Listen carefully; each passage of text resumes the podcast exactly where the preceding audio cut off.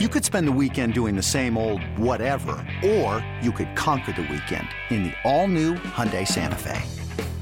Visit HyundaiUSA.com for more details. Hyundai, there's joy in every journey.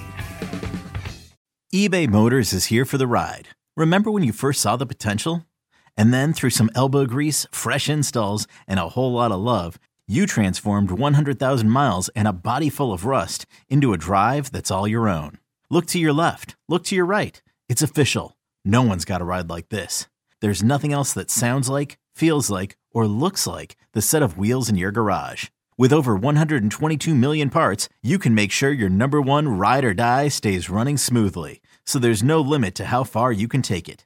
Brake kits, turbochargers, engines, exhaust kits, roof racks, LED headlights, bumpers, whatever your baby needs, eBay Motors has it. And with eBay Guaranteed Fit, it's guaranteed to fit your ride the first time, every time, or your money back. Plus, at these prices, well, you're burning rubber, not cash. Keep your ride or die alive at ebaymotors.com. Eligible items only. Exclusions apply. Houston, we have a podcast. Diving, diving deep, deep, diving deep into all things Texas, both on and off the field. Here's Sean Pendergast and Pro Football Hall of Famer, the General, John McClain. Welcome, welcome to Houtopia. Hey, everybody, welcome in the Houtopia Football Podcast. Great to be with you as we continue to preview the Houston Texans' upcoming season. You had your offensive and defensive overviews last week. Um, this week, we want to take a closer look at training camp battles. We'll uh, probably take a look at the coaching staff later in the week as well.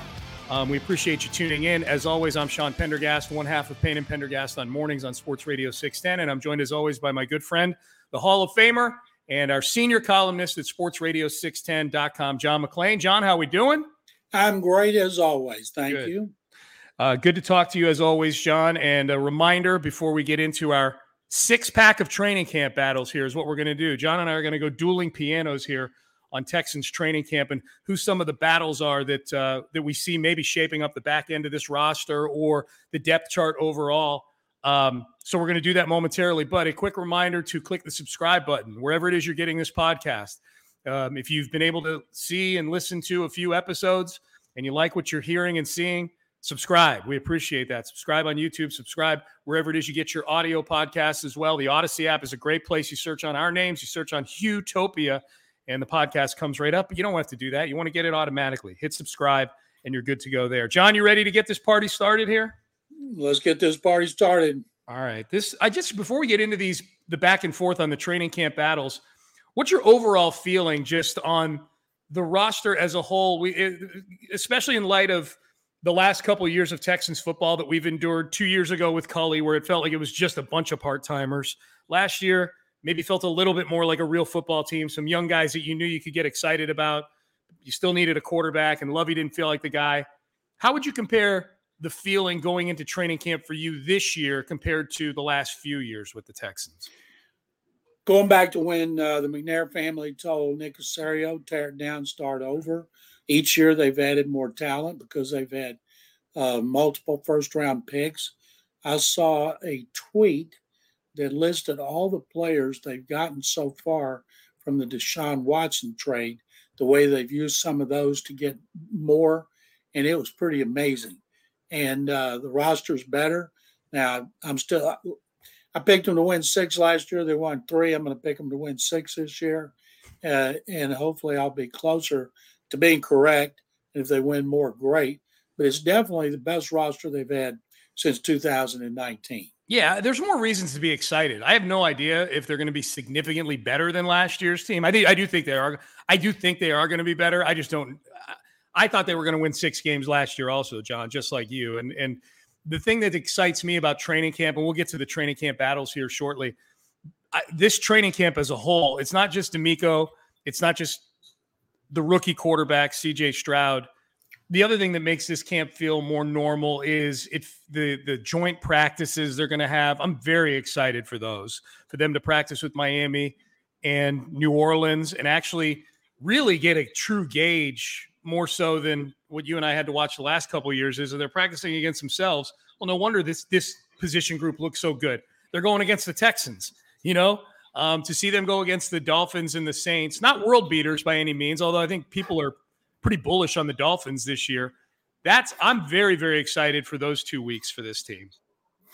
Oh, I am too because that's when they'll be going all out. Quarterbacks can't be hit, of course, but everybody else can hit. Coaches always like joint practices better than preseason games because they can control them and work on exactly what they want to work on. That's why I'm like you. I can't wait.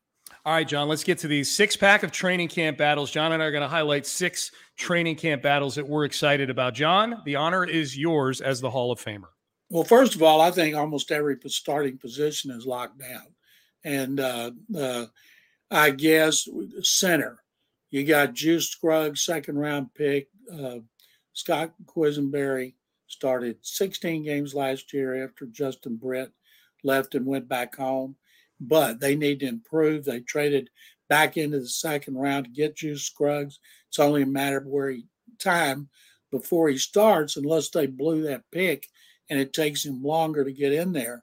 But at some point, and maybe early in camp, maybe later in camp, they're going to have a rookie quarterback and they're going to have a rookie center. John, will you be more freaked out if Stroud is the backup in week one to Mills or Keenum or Scruggs is the backup to Scott Quessenberry? I think Scruggs, because Scott was an undrafted free agent. You know, he played as well as he could possibly play but they were just not very good up front on the interior. And that's why they used a second round pick on Scruggs, traded for Shaq Mason, spent a number one pick last year on Kenyon Green. So uh, I think Stroud was drafted second overall for a reason. I, people think, may think, well, if they play him at Baltimore, he's going to get killed. They're going to get crushed. Yeah, but if he doesn't start in Baltimore, people all over the country are going to start to call him a bust and say, what's the matter with CJ Stroud? Why is Davis Mills starting over him? It'd be better put him out there, let him play. DeMeco Ryans has seen rookie quarterbacks play a lot uh, with the 49ers. And uh, so I think he will definitely be a starter.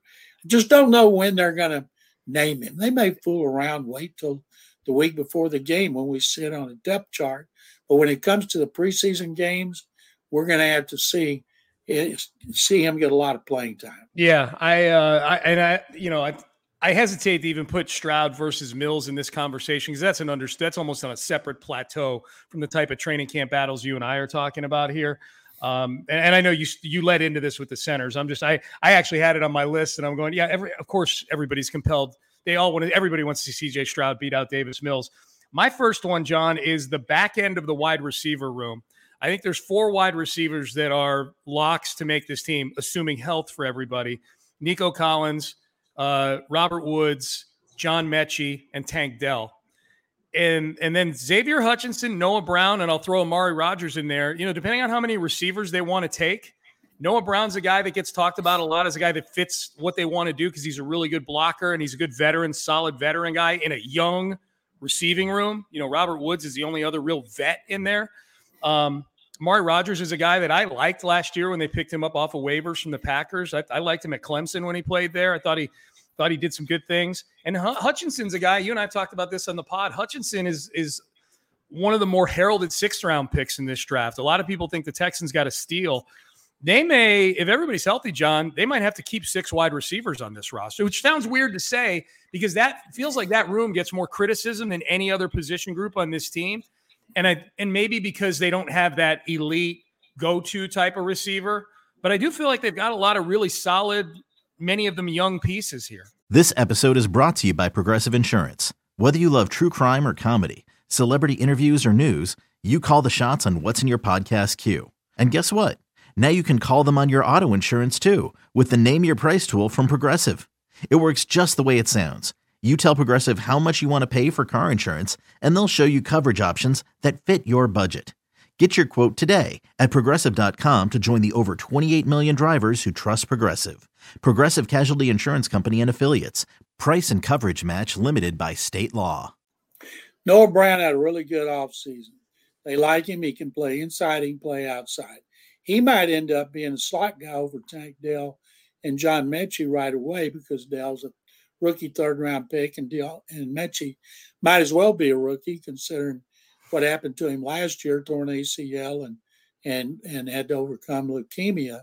And Noah Brown's versatility is going to help him.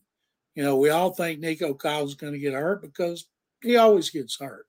And then you might that might give Xavier Hutchinson a chance outside, or Noah Brown could go outside. So it is interesting. They don't have a great receiver, but the guys they have, you're right. That that should be an interesting uh, position battle uh, in a in a wide receiver room because you got a lot of guys who have talent and but they lack experience with two of them and they get to show what they can do right off the bat because even they don't do a lot of hitting right off the bat in uh, training camp. Yep. And then they don't take anybody to the ground on purpose.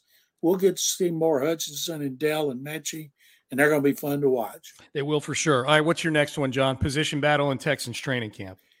Steven Nelson was a starter uh, at corner last year, and he played he played well. He'd been a free agent, signed a two year contract, and I thought, well, he's number one going into next season. But the fact he missed the off-season program, and they can never bring that up because it's not mandatory.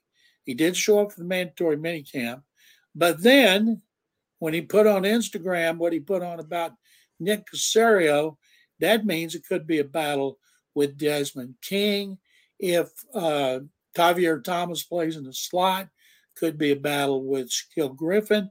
And I'll let you tell the listeners what it was he put on Instagram about Nick Caserio. Oh yeah, well I think this is this this pod's running. I, probably a lot of people have heard about it by now, but if you haven't, he posted a picture. Steven Nelson did on his Instagram of a Caserio style vest with the caption "Can't trust a MF that wear these for every day of the week." Clown freak. Uh, do you think that Nick is angrier that Steven Nelson called him a clown freak or that he made fun of the vest? I feel like Nick would defend the vest to the hilt. he, I never thought about it until this, but yeah, he wears it. He loves to wear that vest. he loves. I got to find out if he just been wearing it here or if he was wearing it uh, back up in New England all those years. Yeah, yeah. And it, I'm sure Caserio's been called things before, but it was really stupid for Steven Nelson to do that when he comes in, he better play his butt off to uh, make sure because he's mad because he's not getting the extension he wants. He's right. 30, he's in his ninth year. He might get an extra year. Obviously, he wants more. It's okay to want more, but it's pretty stupid to call the guy who negotiates the contract an, an MF and a clown freak. Yeah, I don't know, John. You know, when it was time for me to do my new contract, I posted a picture of Sarah Fraser's purse, and I'm like, anybody who carries this purse is a clown freak. Yeah, no, I didn't do that. And I would never do that to Sarah And you would never do that. No and, no. and Nelson obviously wants to be traded, but I can't imagine anybody else can give an extension at his age and uh, with his experience.